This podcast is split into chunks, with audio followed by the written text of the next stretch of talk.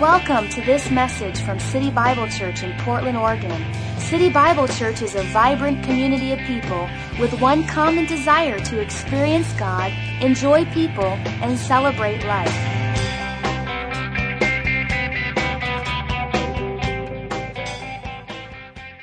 Pastor Frank asked me to come and speak with you for a few minutes a little bit about youth ministry. It's not very often that we get to talk about uh, uh, youth ministry and how our church views youth ministry, how we view young people.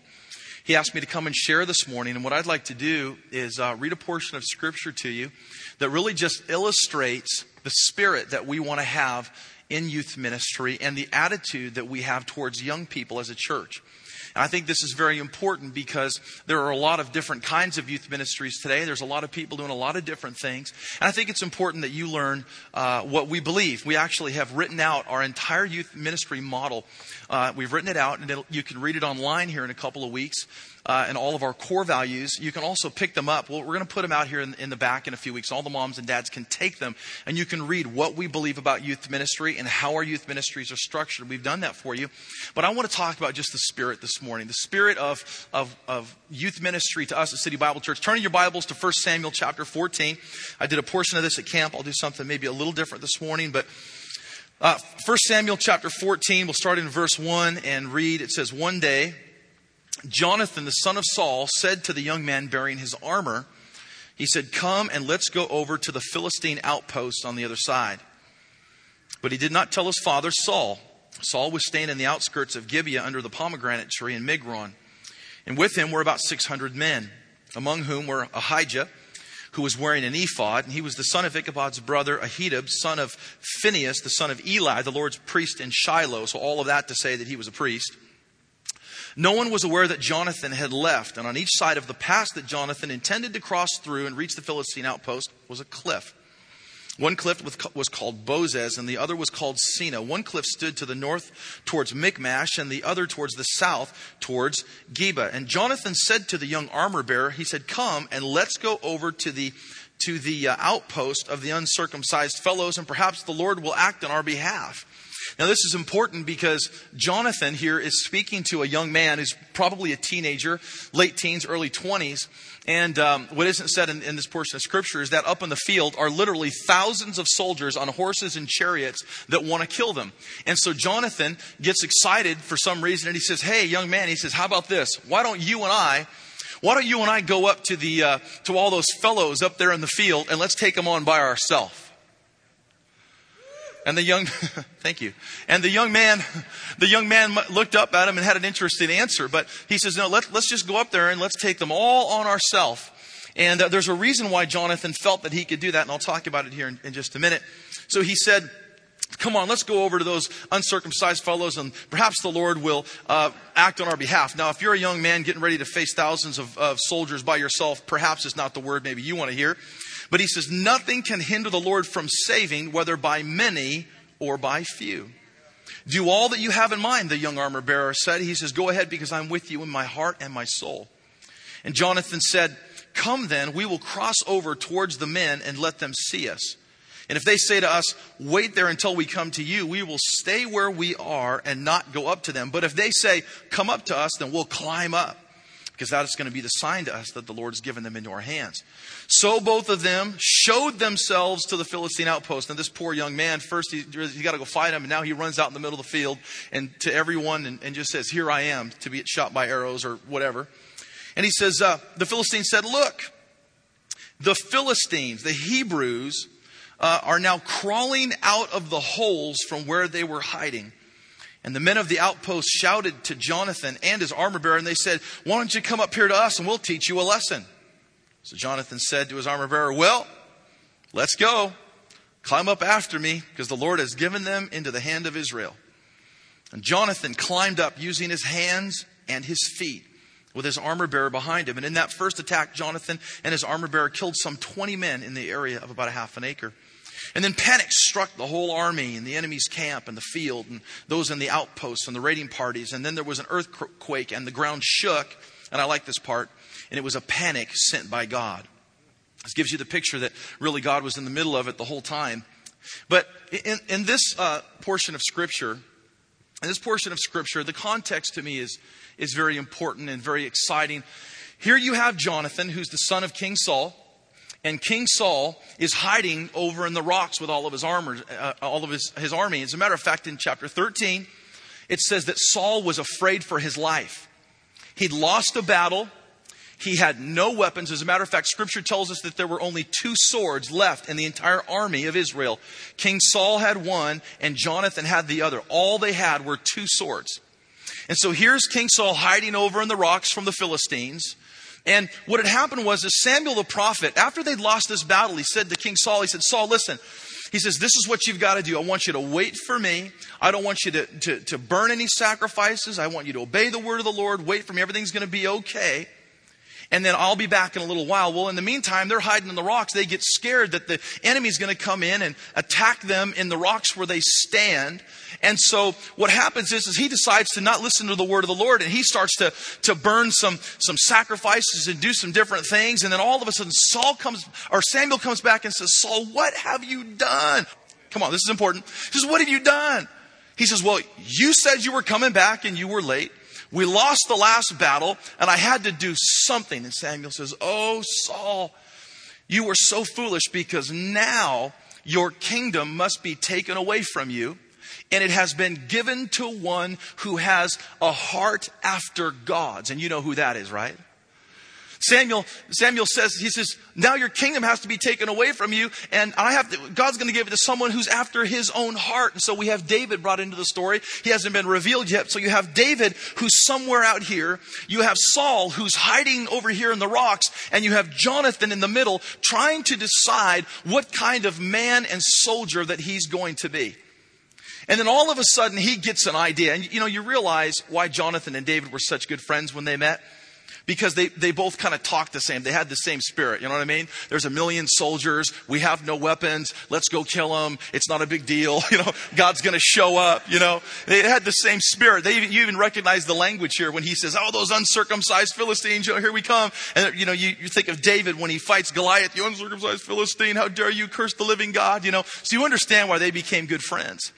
So Jonathan is here, and there was something about Jonathan in his heart that got him to travel through two treacherous rock formations across a field up into an area where he would face thousands of soldiers all by himself. Now, what in the world would give uh, this young soldier the idea that he could do this all alone? Well, I think the key is when he calls him an uncircumcised Philistine because he understood that Jonathan was under the covenant. Jonathan and Israel, Israel's families, Israel's children were under the covenant of God. Therefore, they were recipients of the promises of God. And if God said it, it's true. If He said He's going to do it, He's going to do it. It doesn't matter if there's one of you. It doesn't matter if there's 10,000 of you. If God said it, it's going to happen. And what God was looking for is someone after His own heart. Someone who would take God at His word and rush into the fray with His single sword and take take on an entire army. Now, I'm telling you this because when we think about youth ministry today, now keep in mind, I'm a youth pastor. I've been doing this for a little while. We have to have in our culture, in our generation, we have to have a Jonathan spirit and not a Saul spirit. We can't be hiding over in the rocks, afraid that the enemy is going to come by and pick us off and, and pick off our children one by one. We can't live a defensive life. We have to live an offensive life. And the only way that you can live an offensive life when it comes to your family and children is if, if you really believe that God is faithful. Come on, everybody. God is faithful. Mill Plain 217. God is faithful. And every one of his promises are true. Every single one of them. It was the covenant of God that gave him the And you, I love the story because he runs in, you know, and you get this picture of unity because you have the young man and uh, and Jonathan, and the young man looks up at Jonathan and he says, he says, he says, I'm with you in my heart and in my soul with my heart, my soul. And I think that his unity, his unity with his leaders, the understanding that they had about what the covenant was gave them strength. If he would have said, I don't believe you, I don't trust you, I'm going back the other way, I'm not sure if Jonathan would have been able to pull it off. And so you see on this team a kind of unity. And our goal in City Bible Church is that we develop a kind of unity and understanding that we're not going into this alone. This is not about Pastor Doug or Pastor Donna. This is about City Bible Church with great faith, with with great anointing and great belief that every child in this church is going to serve God. Come on, marry the right person, multi generational, the blessing of God, because we're under the covenant. Are you there this morning? Come on. Are you there this morning? Now, and so, you know, he, he, gets out of the rocks. There was something that about the family, about Israel, about Israel's children, the armies of God that got him out of the rocks. And I've been asking myself lately, what is it that gets me out of the rocks? What is it for all these years that really gets me up and wants to, wants to just, you know, take it to the devil and lead the next generation still? Um, I realized this week, uh, this last week, that I've actually, I actually preached to my first group of teenagers 17 years ago this month. 17 years ago. And I realized I've been doing this a long time now. 17 years ago, that was pre Donna Wager. So, yes, there was a ministry before Donna Wager. I had a life before I married my beautiful, my, a life before I married my beautiful wife. It was before City Bible Church because I was just coming into the church. It was before Portland Bible College. You know, I hadn't gone to Portland Bible College yet, and I wish I would have because I remember the first night I spoke to those five teenagers, and I don't think anything I said was biblical. Okay? So God had it all planned out. It was before uh, youth ministry proper, but as I go through the years now 13 years full time, 17 years uh, total and I look at my life, I think about what it is that still gets me up in the morning and, and makes me want to go fight and, and, and take it to the next level. And it's not the things that some people see, I believe. Because youth ministry is not just, youth ministry is not what you see from the outside. It's really not all the games and all the fun, and we do have a lot of fun. Do you think youth ministry should be fun, everyone? It is. I have, I have done the fun stuff. Well, whether you think this was fun, I've sold, if you can imagine, over 15 years now uh, in youth ministry, 13 years full time, I've sold everything there is to sell to raise money. I've sold hot dogs, pizzas, giant sausages.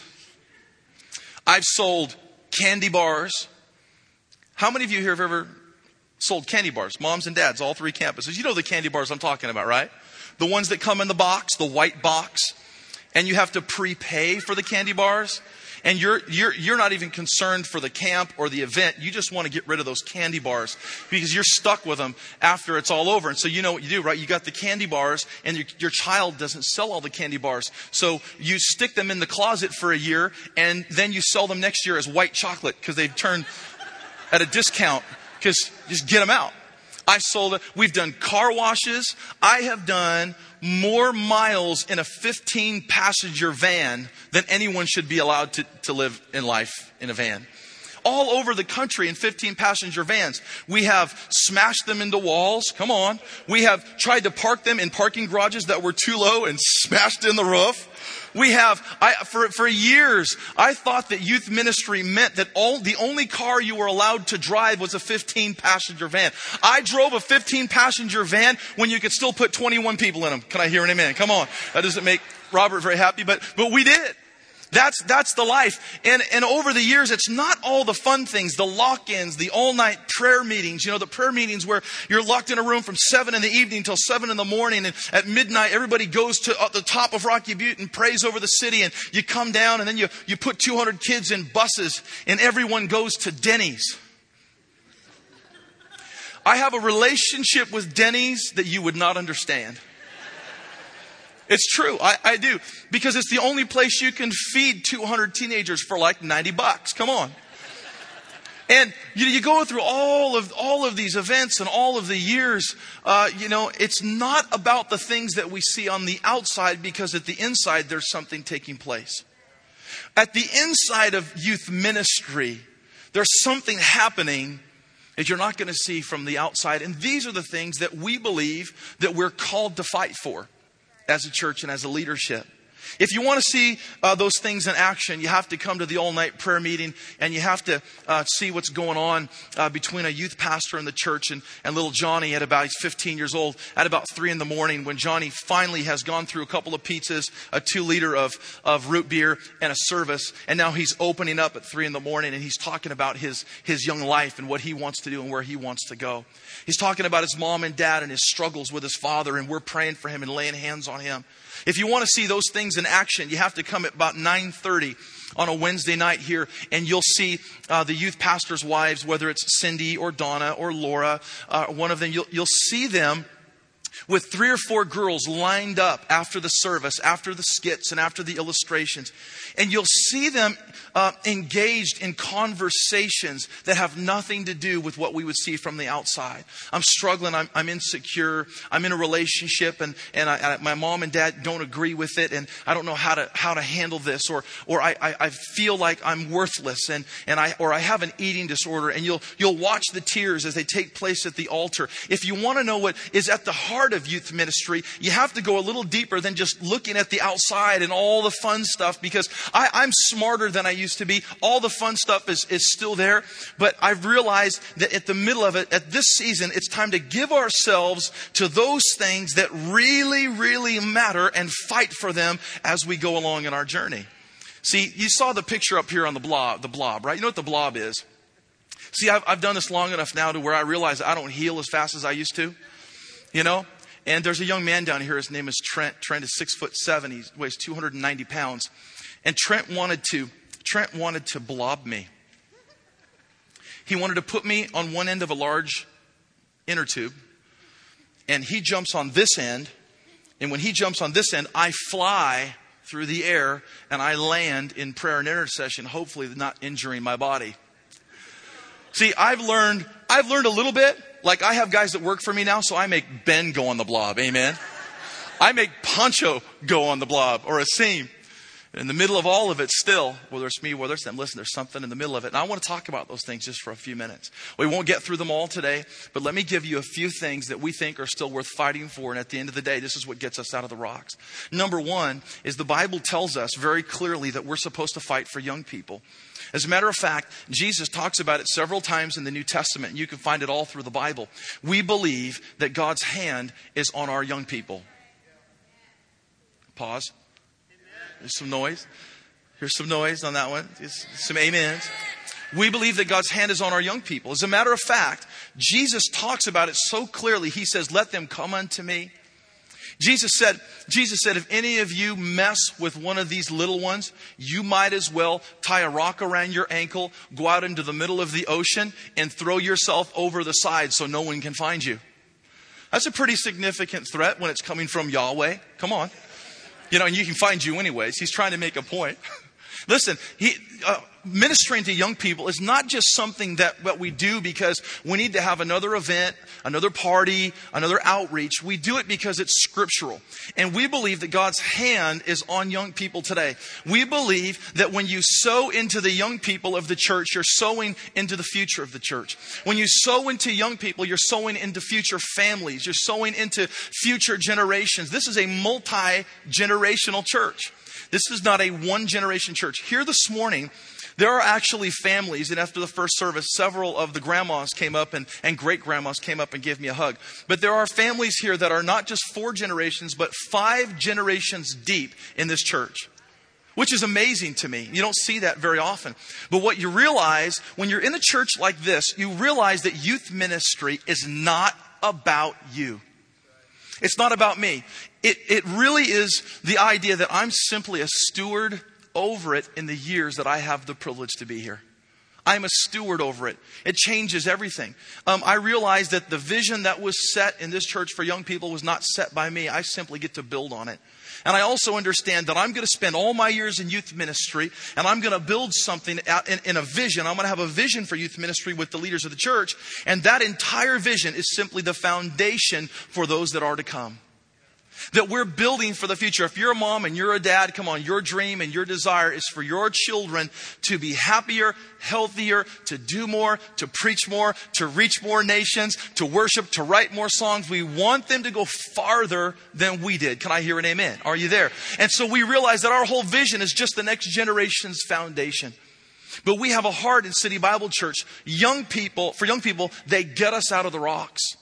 We'll fight from the kid in the nursery all the way to the young adult, the 25, 30 year old. We want to see them uh, as a young person coming through the church, growing up, being educated, being equipped, getting married, having babies, and become reproducing members of the body of Christ. That's how you look at youth ministry. Can I hear an amen? So we believe in young people. Another one here, a second one would be this. But we believe that we need to have a, a greater commitment to develop a hunger for the Bible in the next generation. It's the Bible. The Bible gets us pretty fired up at times because we understand the power of scripture in young people's lives. If you learn it when you're young, you're gonna, you're gonna do a little better when you're older. And there is an attack on this generation, uh, in the scripture and in the word. I think there's a lot of reasons for it. I think one of the reasons would be that we live in a, in a generation that doesn't really enjoy reading. We have the highest illiteracy rate in history.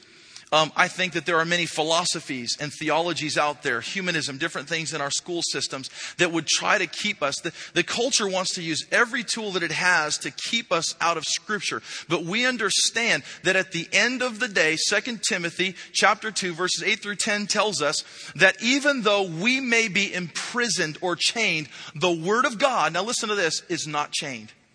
The Word of God is the only thing in our lives that is not chained and cannot be imprisoned. And at the end of the day, we want our young people to know this. When you're married, when you're 20, 25, 30, 35, and you have your own kids, at the end of the day, regardless of what prison you may be in physically, regardless of what you're going through, our young people need to know the place to turn is the Bible. It's the truth. It's the thing that cannot be changed or stopped. People have been trying to stop it for thousands of years, and it just grows and gets bigger and sweeps across the planet, and revival takes place. And that's another thing I believe about this generation. There are so many books and statistics that you can read about our kids. They're highest taxes and they got this problem and one in this and one in eight will have this. And, and you know, as a, as a pastor, you have to look at that and you have to say, okay, well, if that's true, then what does the Bible say? The Bible says that the first shall be and the last shall be that means that our young people have a great testimony and God's going to use them in greater ways than He's used any other generation. If they're, if they got all these problems, well, praise the Lord. We got a great testimony and let's take it to the devil. Let's preach the gospel and make something happen. But we need, you know, I told young people this week at, at camp, I use this illustration because it always boggles my mind, you know, at the end of camp when we have one, two, or three boxes filled with Bibles. And some of you bought those Bibles for your kids. As a matter of fact, I happen to know that some of you bought those Bibles for your kids right before camp. And your child left them at camp and I have that Bible. So you tell your child to come get it. I have it. But what must frustrate you at times is that you even forked out 50 bucks and got them the one with the gold leaf on the side. And you paid 32 cents per letter to put their name on the front. And not just their first name, you did their whole name. You did their first long name, their middle name, and the last name. You did it all. It cost you like 25 bucks just in letters. And they leave the Bible at camp. Well, I was, I was thinking about this. How many young people today lose their cell phones? None. And if they do, whose, whose fault is it, mom and dad's? Well, you frustrated me and I lost my cell phone. They don't lose their cell phone you know, it still boggles my mind actually that young people have cell phones because when I was growing up, people didn't have cell phones. Only cell phones they were, they were like you had to carry them, you know, like in a, in a big suitcase. You remember the ones? And, and you'd see people at a restaurant and they would have to unzip it or unclip the top and then they pick up and it's still attached to a cord and it has a rotary dial. Click, click, click, click, click, click. That's the cell phones I remember. And then, and then after a while, you hung on to those cell phones and you gave them away at Christmas as white elephant gifts. Come on. You know? And uh, those are cell phones. So I still can't believe that teenagers have them, but if they do, they don't lose them. Why? Because they're text messaging. You know, their, their, their friends are on there. It's their community. It's their communication. It's their relationship. It's their, their whole world revolves around it. And when young people have something that their world revolves around, it means a lot to them. They're going to lose their clothes. They're going to lose their, they won't lose their clothes if they bought it. If you bought it, they'll lose it. But if they bought it, they won't lose it. But they won't lose their cell phone. But why is it they lose their Bibles? It's because we have a condition, I believe, in our culture today. What gets us out of the rocks to fight and to preach and to teach is we want young people to understand that their communication, their relationship, their community, their power, their strength, their future, their understanding, their revelation, their knowledge, their mind, their heart, everything revolves around this book called the Bible that came from God and is the key to life. And we have to fight for it in our generation and not water it down and not make it something. Anybody makes it whatever you want. You pick out any verse verse you want, little Johnny, and then come in and see me and tell me that, that I'm wrong because you found a verse. No, I've read the whole Bible and I know what that verse means. People are picking and choosing according to their feelings and the tacos they had last night. We need young people to read the Bible for all it's worth. Come on. We're going to fight for the Bible. Here's one more. Here's one more tonight. The biblical family. The biblical family. Of course, you understand our journey. But I had a revelation during those days, during the Defense of Marriage Coalition, following Pastor Frank and the leaders here, Tim Nash, of Mike White, and all the rest. But I had a revelation, a firsthand revelation of how significant the war is on the family. And I have to believe, I have to believe with all my heart that God is going to show up and there will be a tremor, a quake, a panic along the way. When, whenever, I have to believe for my kids that if the enemy comes after their marriages or their children, that God's going to send a panic by God and the enemy is going to flee. Because our children in our church are going to be married. They're going to marry the right person. They're going to be married their whole life until they go to heaven. And the children's children, the, you know, the blessing of a grandparent is the grandchildren. We have to believe that, that God's hand is on the family, that the family is the cornerstone cornerstone of society. And if we want to be a light in the darkness, then we have to have strong families. I will get out of the rocks to fight for the family. Blob me. Blob me. Throw me in the pool. I'm going to fight for the family.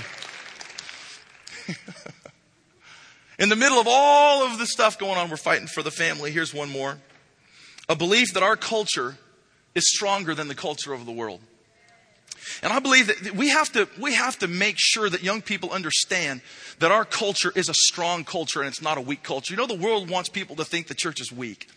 You know, people today, the culture today wants young people to think that the church is weak and it's insignificant. And if you're going to be cool and if you're going to be fun, if, if, if you're not going to be bored your whole life, then don't go to church. Well, I have news for everyone today. I realized a long time ago that the church is not boring. Come on. As a matter of fact, there was a philosopher once, his name was Kierkegaard, Kierkegaard, maybe you're familiar with him, but he actually wrote the first definition for the word boredom. The original definition for that word goes something along these lines. The first definition. He saw a, a condition in young people and he wrote this. He said, boredom is, quote, uh, the, the lack of any revelation of God's purpose for your life. Can I say that I got saved in 1989 and I have never been bored? As a matter of fact, I remember boredom as a fond old friend that I hope I run into before I die one more time. I don't know if I will but I'm not bored. And the kingdom of God is supposed to be strong. It's supposed to be faith filled. Young people need to do things that maybe doesn't make sense in the culture's eyes, but yet we're going to get them up through the rocks and we're going to believe for them. We're going to believe they do great things. Um, we do some things in our youth ministry that people don't understand if you don't go to church and you don't understand God. Even just our missions trips alone, if you think about it, they're a little crazy. I mean, we have young people saving money all summer to take these trips, and we've taken maybe 20, 25 trips since I've been here.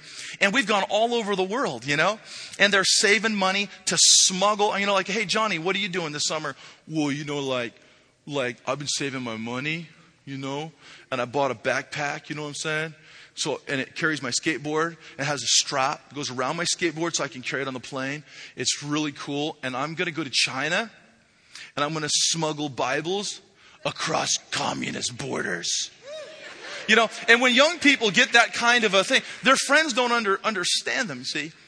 But that's culture. That's culture. That's the kind of culture, the faith culture, the Jonathan generation culture that we have. You know, and we've, we've done that. And some people listening to this, this, this morning have actually taken those trips. And wherever I go with young people, I run into people. I run into Americans on these trips. And I'll go to some country with a group of teenagers, and we've had miracles with the finances and, and, and months of prayer, and, and we're ready to go. And we'll go into a coffee shop somewhere because you can always find the Americans at the coffee shop. Come on.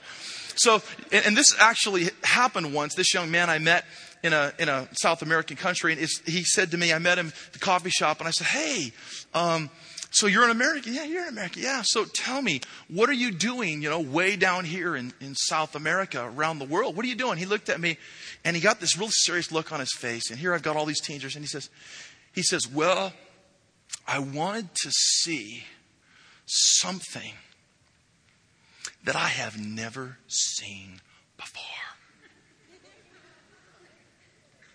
And I'm looking at the guy, he's like 20 years old, and I'm thinking, well, you could come to Gresham because I live in Gresham. We got Gresham Station, we got Gresham Park, we got Powell Boulevard.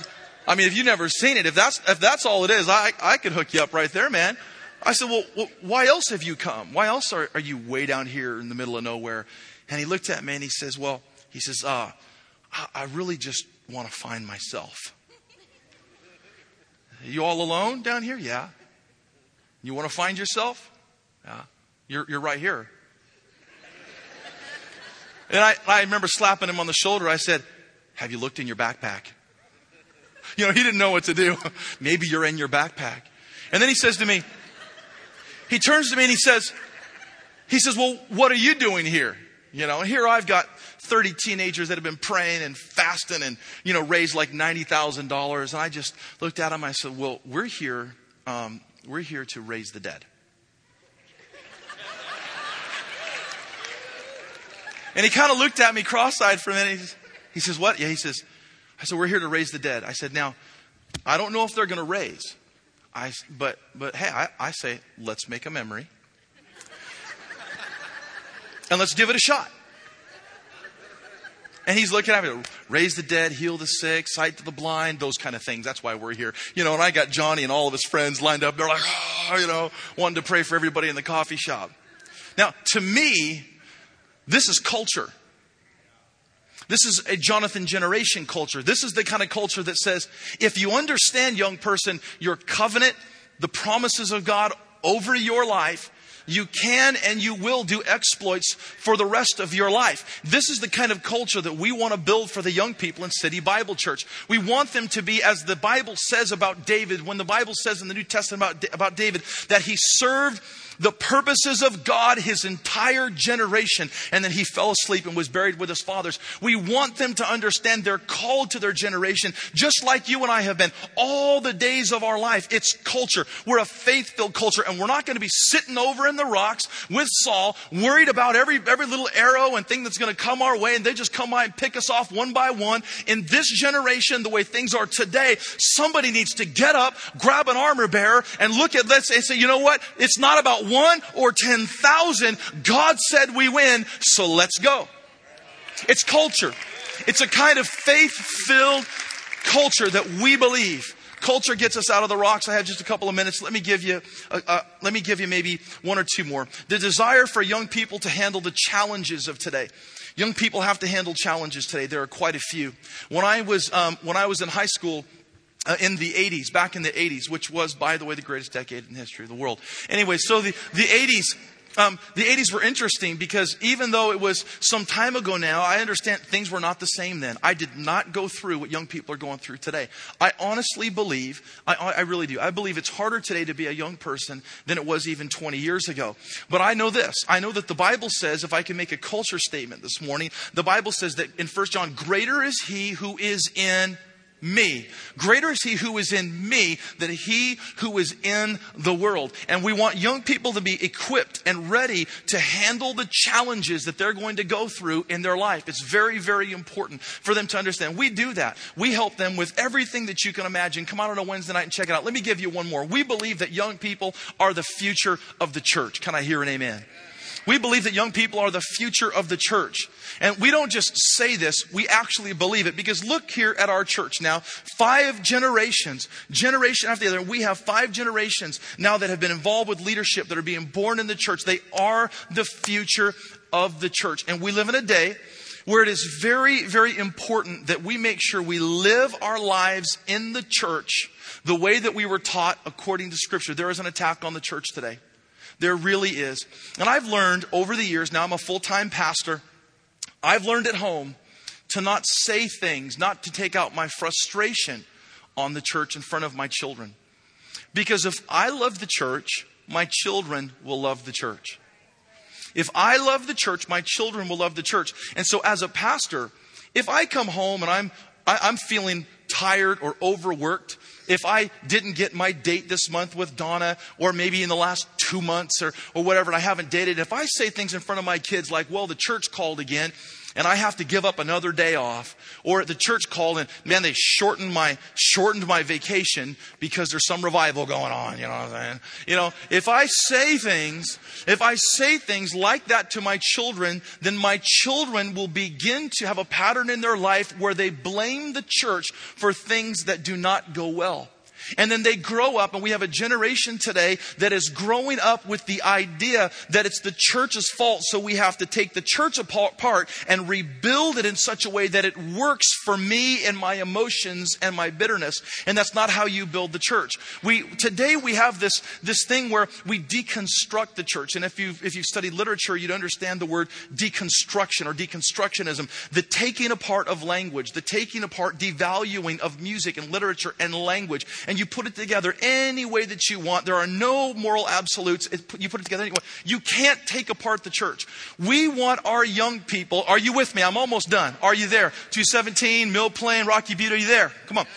We want our young people to learn how to follow men and women of God who have spent their life putting the church together, not taking it apart.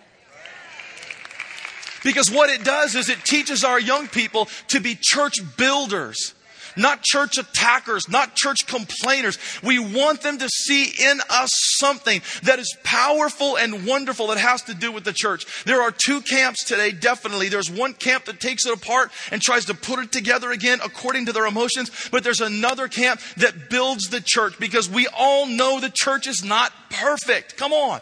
But God is. And he's living and breathing inside the church. So we want to be church builders for the next generation. They are going to take the church to another level. And we realize that our whole vision, one man's vision is just another man's foundation. And we have got to believe for greater things in the future. That's why we have youth ministry. We're believing, and there's several more, but I'll close here. We're believing we are believing that while during the season while we are stewards, my wife and I and our team, under the leadership of Pastor Frank Damazio and the, the elders of this church, our job our job is to serve you, the family. Our job is to equip the young people. We believe that there are still some things that get us out of the rocks to fight. And we'll do it because they're the things that really matter. That's the spirit. The spirit of this youth ministry, this church towards young people, is we want to be Jonathans. The Jonathan generation who doesn't sit, doesn't get defensive, but understands the promises of God because every single one of them are for our kids. Can I hear an amen?